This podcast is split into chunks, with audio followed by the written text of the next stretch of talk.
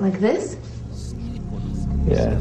Whose rapid rise from street graffiti artist to international art figure has been one of the cultural wonders of the 1980s.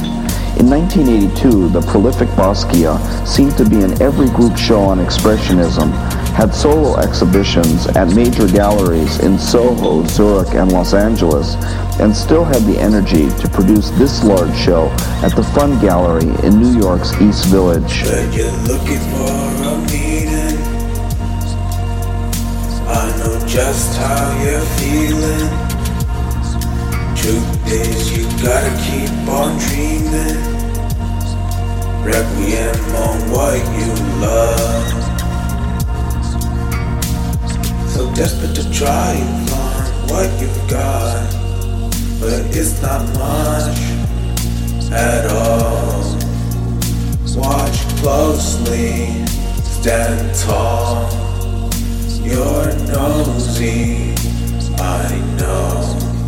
You gotta live your world, you cannot be my girl. Living in a bubble, such a dangerous thing. Going around the world just to plant a seed. What do you know? Yeah, you mad. Oh my bad, let me get this bag. One you'll never have. Let me get this bag.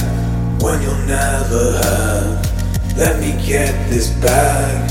One you'll never have. Let me get this bag, one you'll never have. Let me get this bag, let me get this bag. The Fun Gallery specializes in graffiti art, and Basquiat's exhibition was a special event that demonstrates that he still identifies with his unique artistic roots.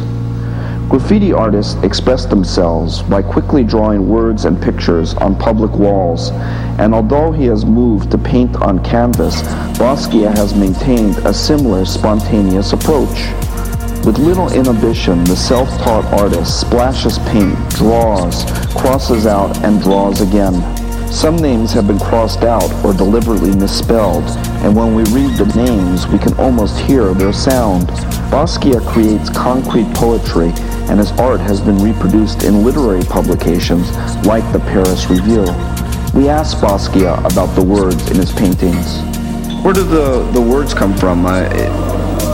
Real life books, television. Yeah, and you just skim them and start including... No, man, when I'm working, I hear them, I just throw them down. Oh, yeah? Well, things like Punic Wars, I remember that was in one of your... Oh, that was from a guidebook on Roman history. And you had been reading it and... Well, it wasn't that long, that actual history part of it. It's like, history of Rome in 5 pages, Yeah, and so you snatched a few words from it.